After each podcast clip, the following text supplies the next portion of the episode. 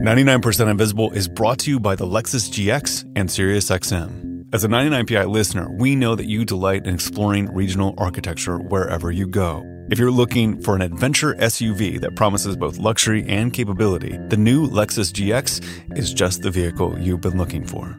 Enabled with SiriusXM, the 2024 GX comes equipped with a rich array of content you can enjoy on your next road trip. In true 99PI fashion, get in a GX today and experience how great design marries form and function. To learn more about the GX and SiriusXM and Lexus vehicles, visit lexus.com slash GX and SiriusXM.com slash Lexus Trial. The all-new Lexus GX. Live up to it.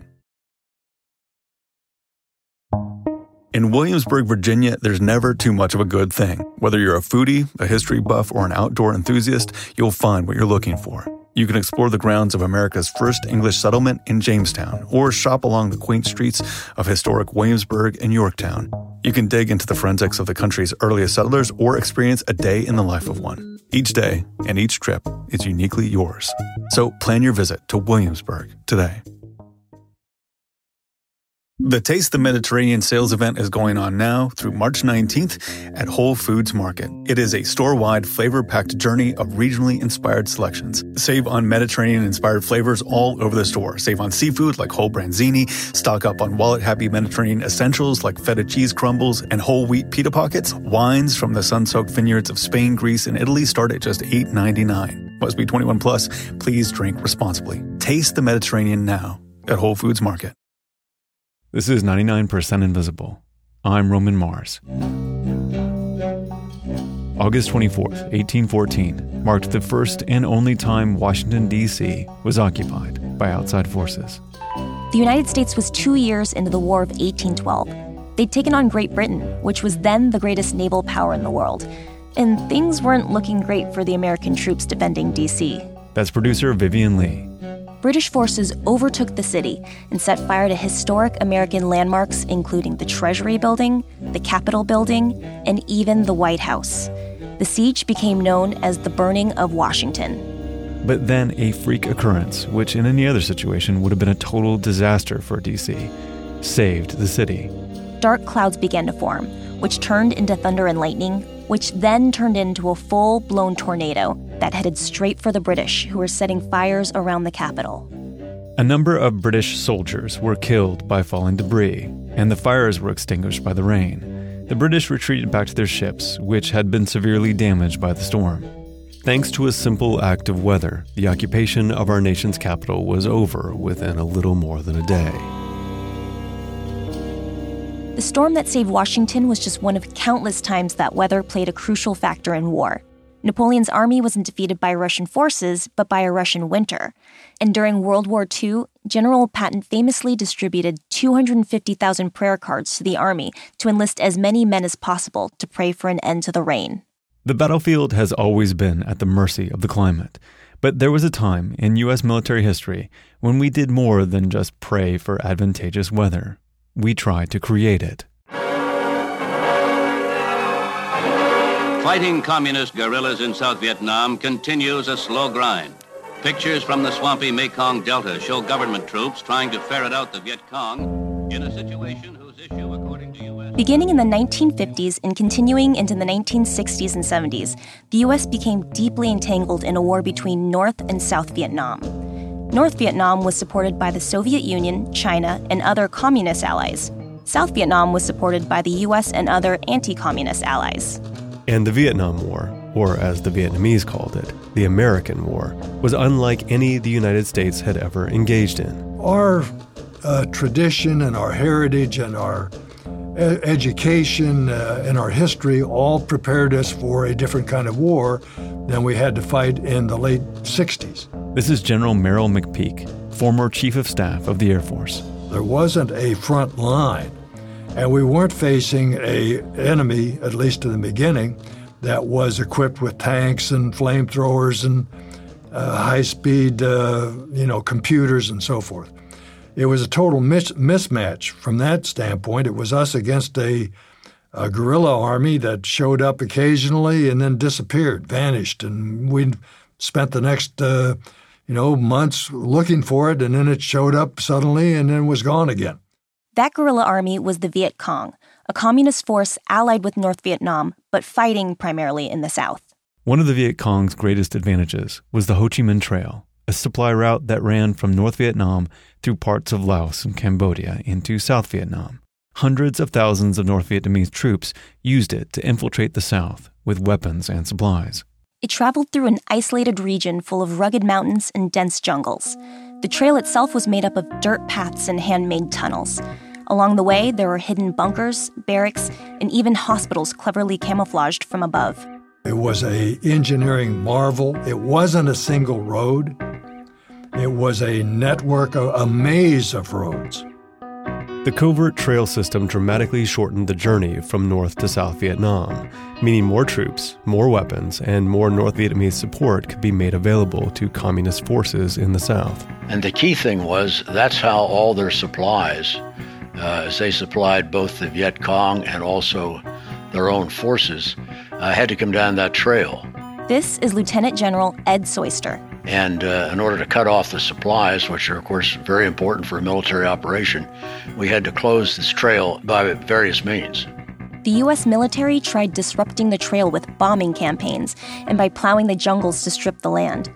They also used deadly chemical defoliants like Agent Orange. But none of these tactics seemed to work, at least not for very long. So, whenever we punched a hole in one part of it, uh, they simply moved over to you know, a bypass. There was only one thing that significantly slowed the flow of supplies and people on the Ho Chi Minh Trail rain. The reality was that because of the nature of the trail, it was affected by heavy rainfall. So they had the same problem, of course, as we did in terms of trails that were very, very muddy with the rain.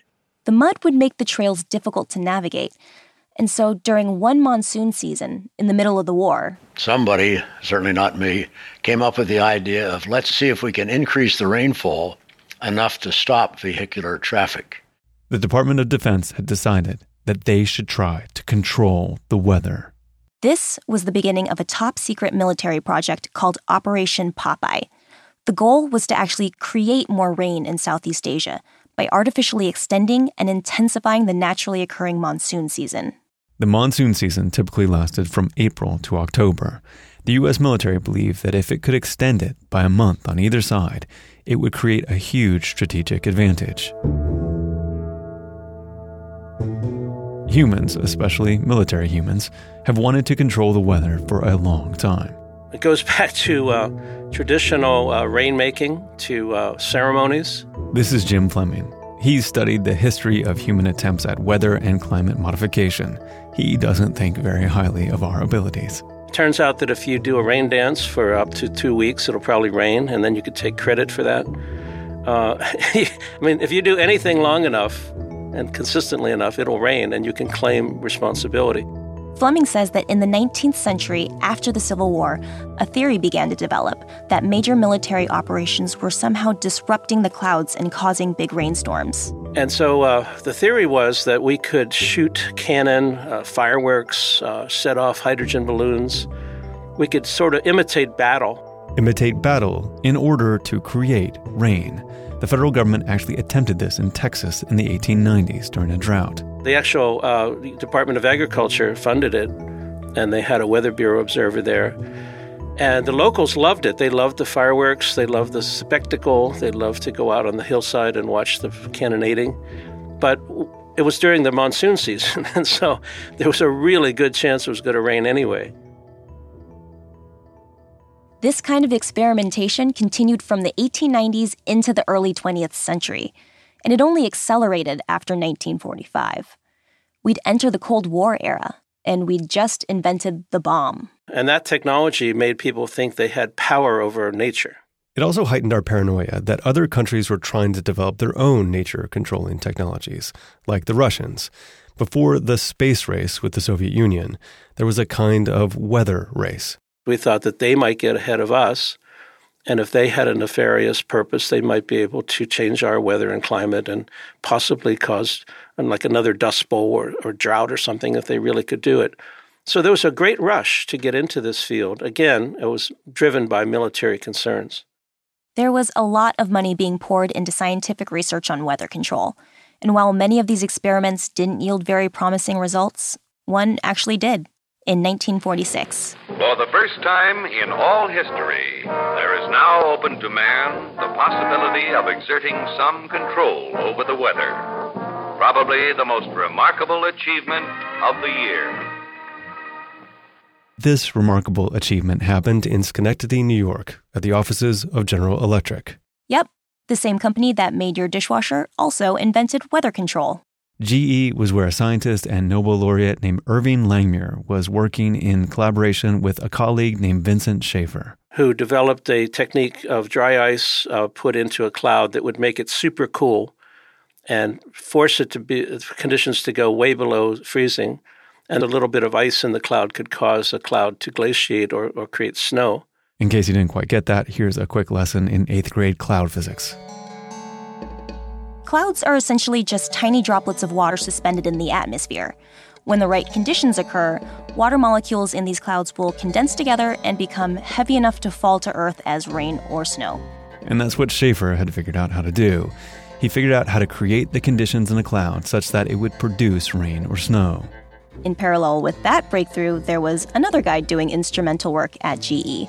His name was Bernard, or Bernie Vonnegut, the brother of author Kurt Vonnegut, who also worked at GE in the PR department. And it's interesting. You can actually see the ways that GE influenced some of Vonnegut's writing. Kurt was on staff at GE writing uh, his uh, reports, but he was also working on novels, you know, like Cat's Cradle in which the uh, the mad scientist, kind of like an Irving Langmuir person, develops Ice Nine, which messes up the environment. Ice Nine was kind of like cloud seeding on steroids. It's clear that Bernie and Kurt, these two brothers, were uneasy about some of the breakthroughs they were involved with. And I think you'll, you'll see some of Bernie's concerns reflected in Kurt Vonnegut's novels, which are pretty much uh, against uh, militarization of nature. But Bernie's work at GE actually helped lay the groundwork for that militarization. Along with Langmuir and Schaefer, he made another critical discovery. He found a new weather related use for a compound called silver iodide. It had a hexagonal structure, like a snowflake, and he found that if you sprayed it into a cloud, it would trick the cloud into glaciating. And so, armed with the Nobel Prize winner, a technique to supercool a cloud with dry ice, and a technique to trick a cloud with silver iodide, they really felt they had the, the basis for chemical cloud seeding. GE was understandably very proud of their discovery. And so they issued a great big press release that said, We can control the weather. But shortly after claiming responsibility for a storm that caused eight inches of snowfall in upstate New York, GE suddenly realized that they might not want to be known for controlling the weather, especially if that weather was destroying people's property. Uh, within several months, their lawyer says, "No, you better you better keep that quiet because there could be too many lawsuits." Given the risk of negative public reaction and liability, weather modification research continued quietly. Scientists explored how it could be applied to hurricane intervention and drought relief, and, of course, warfare. Langmuir himself was excited about the military applications of his research. And I think he wanted to uh, have a, a, kind of a gigantic role by using weather as a militarized weapon. A hurricane is multiple H bombs and incredible destructive power if you could direct it against an enemy. So Langmuir was making these kind of claims. And so were our political leaders. With nuclear weapons now in play, the U.S. was looking forward and imagining how we could give ourselves an edge in future wars. This is from a speech that Vice President Lyndon Johnson gave in 1962. It lays the predicate and the foundation for the development of a weather satellite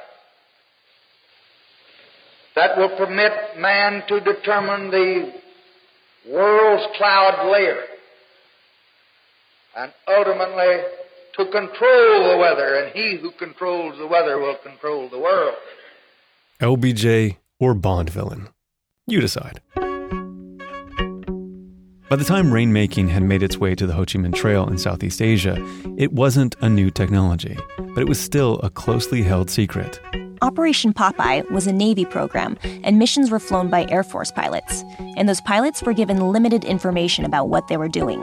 Uh, I never, I never even imagined that that's what that group was doing until we got over there and showed up for the briefing, and then they told us what this project was about.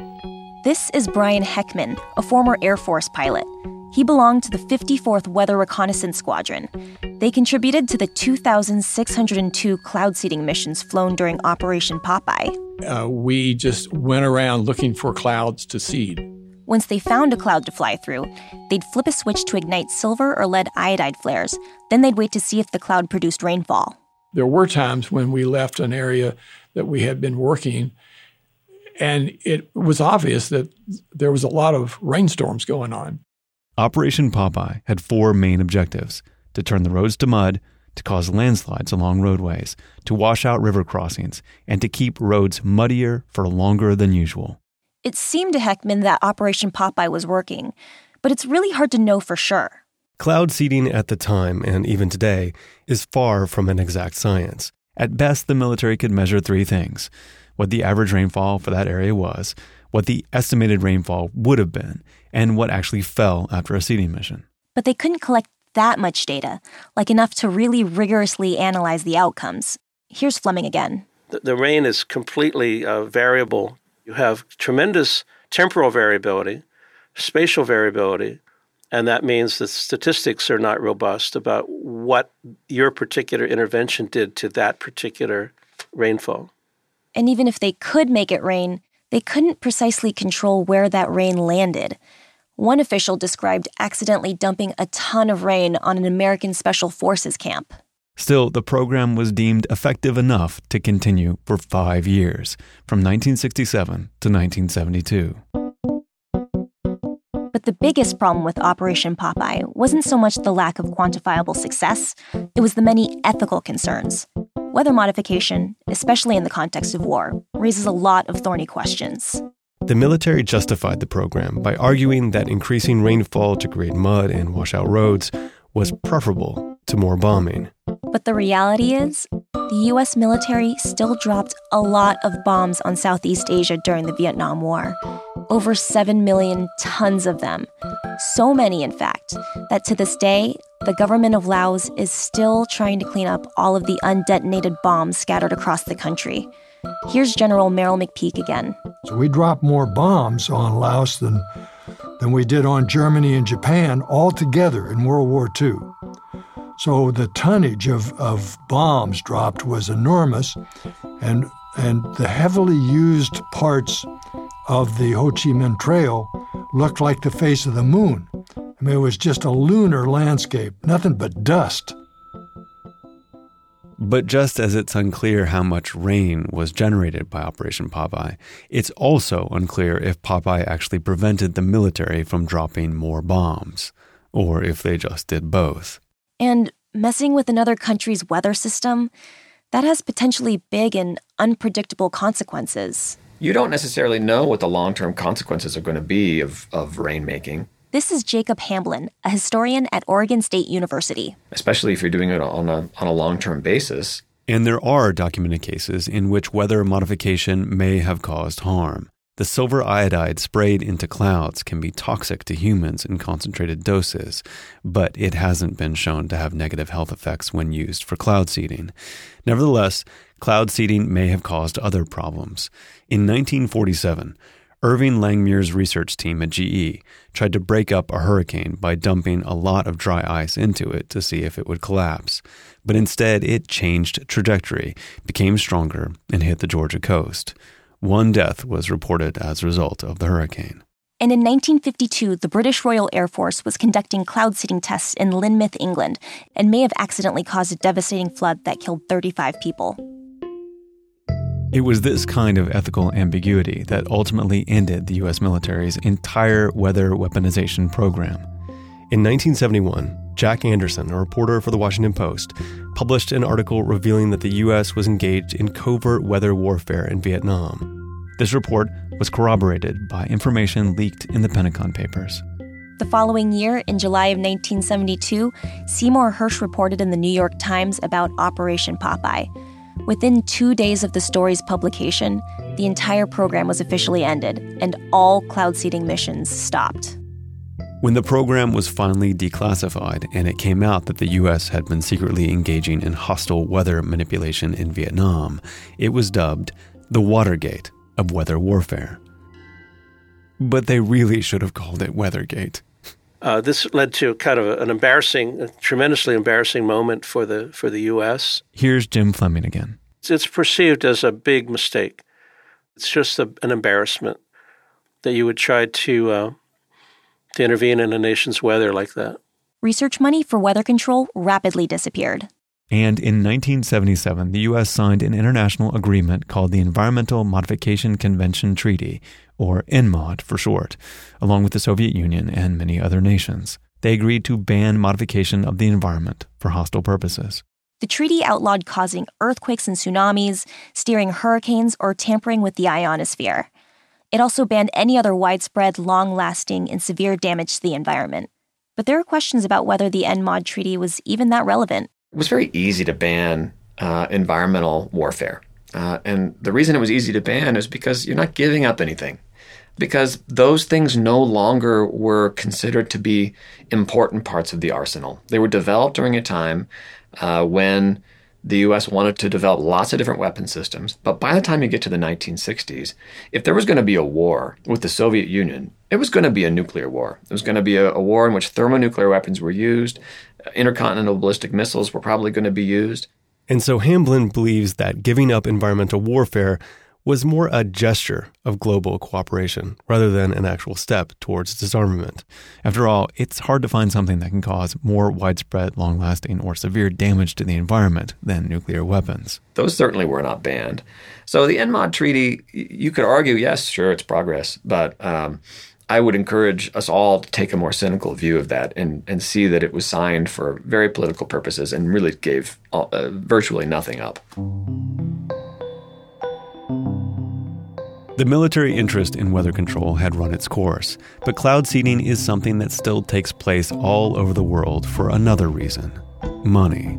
A major percentage of the economy is weather sensitive, from agriculture to energy to insurance to the travel industry.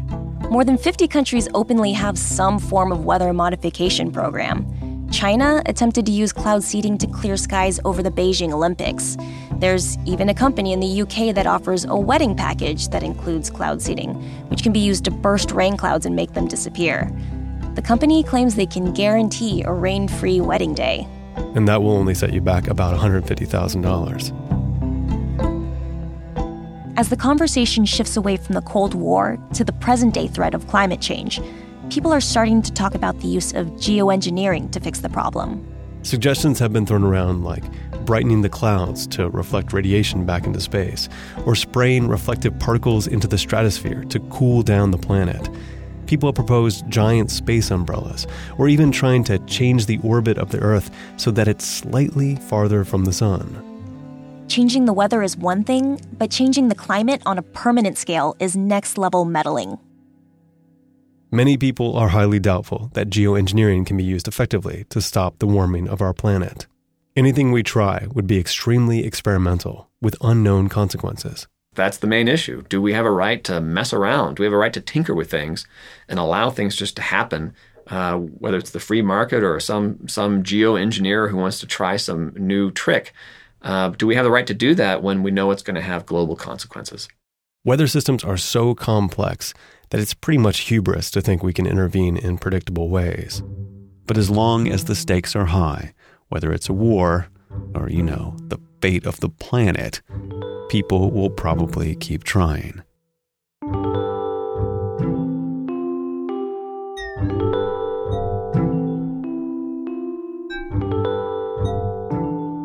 Kurt Kohlstedt and I talk about the unintended reuse of bomb fragments in Southeast Asia. After this.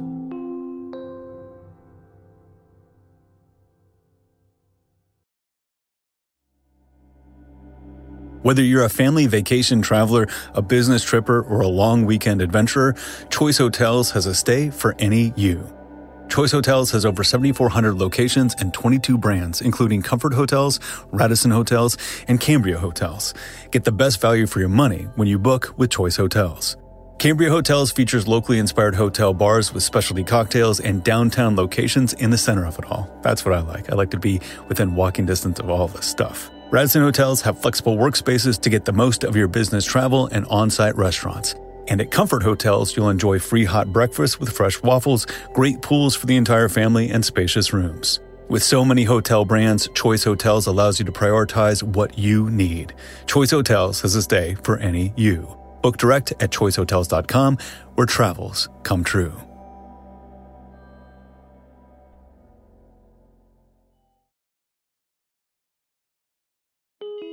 99% Invisible is sponsored by Squarespace. Squarespace is the all in one website platform for entrepreneurs to stand out and succeed online. With Squarespace, it's easy to create a beautiful website all on your terms. You don't want to miss Fluid Engine, a next generation website design system from Squarespace with reimagined drag and drop technology for desktop and mobile. And with their new asset library, you're able to manage all your files from one central hub and use them across the Squarespace platform. Get started with one of Squarespace's professional website templates with designs for every category and use case, then customize your look, update content, and add features to fit your unique needs. I made my website, romanmars.com, a long time ago on Squarespace. It was simple, it was easy to do, it was exactly what I needed. Head to squarespace.com for a free trial, and when you're ready to launch, go to squarespace.com/invisible to save 10% off your first purchase of a website or domain.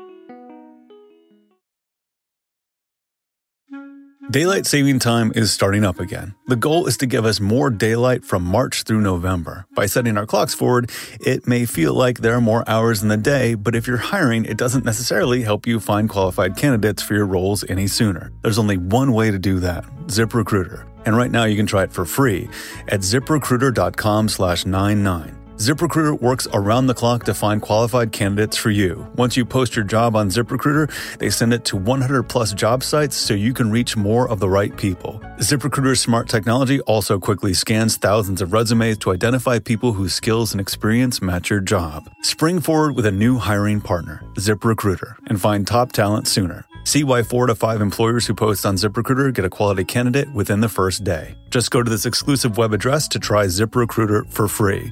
ZipRecruiter.com slash 99. Once again, that's ZipRecruiter.com slash 99. ZipRecruiter, the smartest way to hire. The legends are true. Overwhelming power! The sauce of destiny. Yes! The most legendary sauce has arrived as McDonald's transforms into the anime world of WcDonald's. The greatest flavors unite in all new savory chili McDonald's sauce to make your 10-piece Wick Nuggets, fries, and Sprite ultra powerful. Unlock manga comics with every meal and sit down for a new anime short every week only at WcDonald's. Ba-da-ba-ba-ba, go! At participating in McDonald's for a limited time while supplies last. So, as we mentioned in the story, the U.S. military has described their efforts at cloud seeding in and around Vietnam as this alternative to bombing, a way to muddy up the trails with rain instead of dropping deadly explosives. But in reality, U.S. airplanes dumped tons and tons of bombs in Southeast Asia during the Vietnam War era. Many exploded on impact, but Kurt Kohlstedt is here to talk about the ones that didn't and the unexpected ways they were reused and incorporated into the built landscape. In the 1960s and 70s, the U.S. covertly dropped hundreds of millions of bombs over Laos, more bombs than were dropped in Europe during World War II. And in the wake of this conflict, which came to be called the Secret War, this small Asian nation gained the morbid distinction of being the most bombed country per capita in world history, and it still holds that record. It's hard to wrap my mind around the concept of hundreds of millions. How is that even possible? Well, a lot of the devices that got dropped were cluster bombs. Basically, these consist of hollow metal shells that open up on their way down and deploy hundreds of smaller explosive bomblets, which are about the size of a tennis ball. And the US flew over 500,000 missions into Laos to drop these and other types of explosives. So the larger shell, the big bomb, is really just a casing, and it's those little bomblets inside the bigger shell that would spread out and explode when they hit the ground. Well, they were designed to at least, but they actually had a really high failure rate. As many as a third of those bomblets didn't detonate on impact, leaving the country littered with close to 100 million unexploded devices. And when the bombing finally stopped in 1973, Laotians were left to deal with the aftermath. So They began clearing the landscape, but they also started collecting the shells and the scraps they found and putting them to use in other ways. And do you mean the bigger outer shell casings or these little bomblets? Well, it's a bit of both and other types of bombs too. But those big hollow metal shells in particular, yeah, they turned out to be really useful, at least the ones that were relatively intact.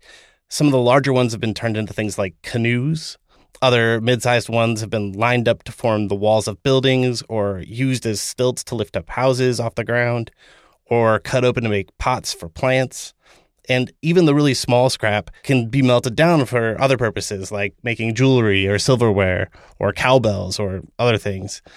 And over time, finding and recycling these shells and scraps has actually grown into this unlikely national industry. So around the Laotian countryside, you can see tons of bombshells baked into the built environment. This story has this patina of this uplifting swords to plowshares story, but really it's this horrifying legacy that they have to deal with these deadly devices that we dropped on them in the first place. Yeah, it's it's really very sad. And aside from the people who died, you know, initially when those bombs were dropped, tens of thousands of people have actually died due to detonations in the decades since. And even now, hundreds of people are injured or killed each year from explosions, sometimes while attempting to gather up bombs for reuse. So they've been cleaning up for, you know, since 1973. Are they anywhere close to cleaning up all the bombs? Not really. Nonprofit organizations that are working on this problem actively still estimate that it will take decades or even a century to clean up the rest of these. And it's this legacy in part that has caused over 100 nations to get on board with this Convention of Cluster Munitions, which is an international agreement not to make or use or transfer cluster bombs. And I take it the United States is not one of the countries that signed on to the Convention on Cluster Munitions. Correct. The U.S. military clearly didn't take away some of the same lessons that other countries did from what happened in the Vietnam War era. And while it's fascinating to see how people in Laos have managed to make something useful out of these devices, there's still this really tangible, sort of pervasive reminder of the horrors of war.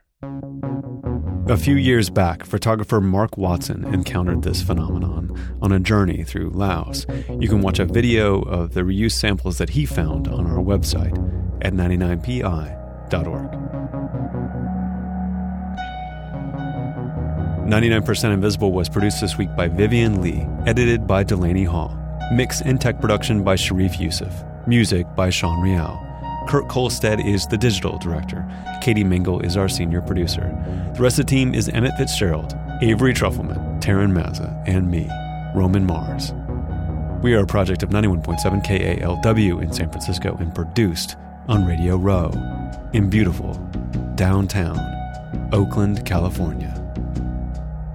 We are part of Radiotopia from PRX, a collective of the best, most innovative shows in all of podcasting. We are supported by our listeners, just like you. You can find 99% Invisible and join discussions about the show on Facebook. You can tweet at me at Roman Mars and the show at 99pi.org. We're on Instagram, Tumblr, and Reddit too. But do you know what's better than all of those things? Our website. It's 99pi.org.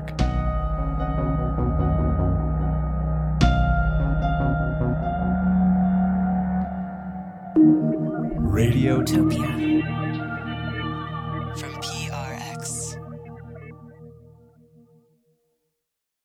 The are true. Overwhelming power! The sauce of destiny. Yes! The most legendary sauce has arrived as McDonald's transforms into the anime world of WcDonald's. The greatest flavors unite in all new savory chili McDonald's sauce to make your 10-piece Wick Nuggets, fries, and Sprite ultra powerful. Unlock manga comics with every meal and sit down for a new anime short every week only at WcDonald's. Ba-da-ba-ba-ba, go! At participating McDonald's for a limited time while supplies last.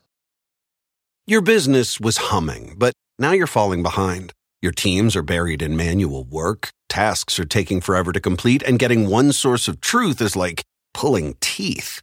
If this is you, then you should know these three numbers 37,000. That's the number of businesses that have upgraded to NetSuite by Oracle. NetSuite is the number one cloud financial system, streamlining accounting, financial management, inventory, HR, and more. 25. NetSuite turns 25 this year. That's 25 years of helping businesses do more with less, close their books in days, not weeks, and drive down costs. One. Because your business is one of a kind. Get a customized solution for all your key performance indicators in one efficient system with one source of truth. Manage risk, get reliable forecasts, and improve margins. With NetSuite, it's everything you need to grow, all in one place. Get your business back to the greatness where it belongs. Learn more at netsuite.com slash podcast 25.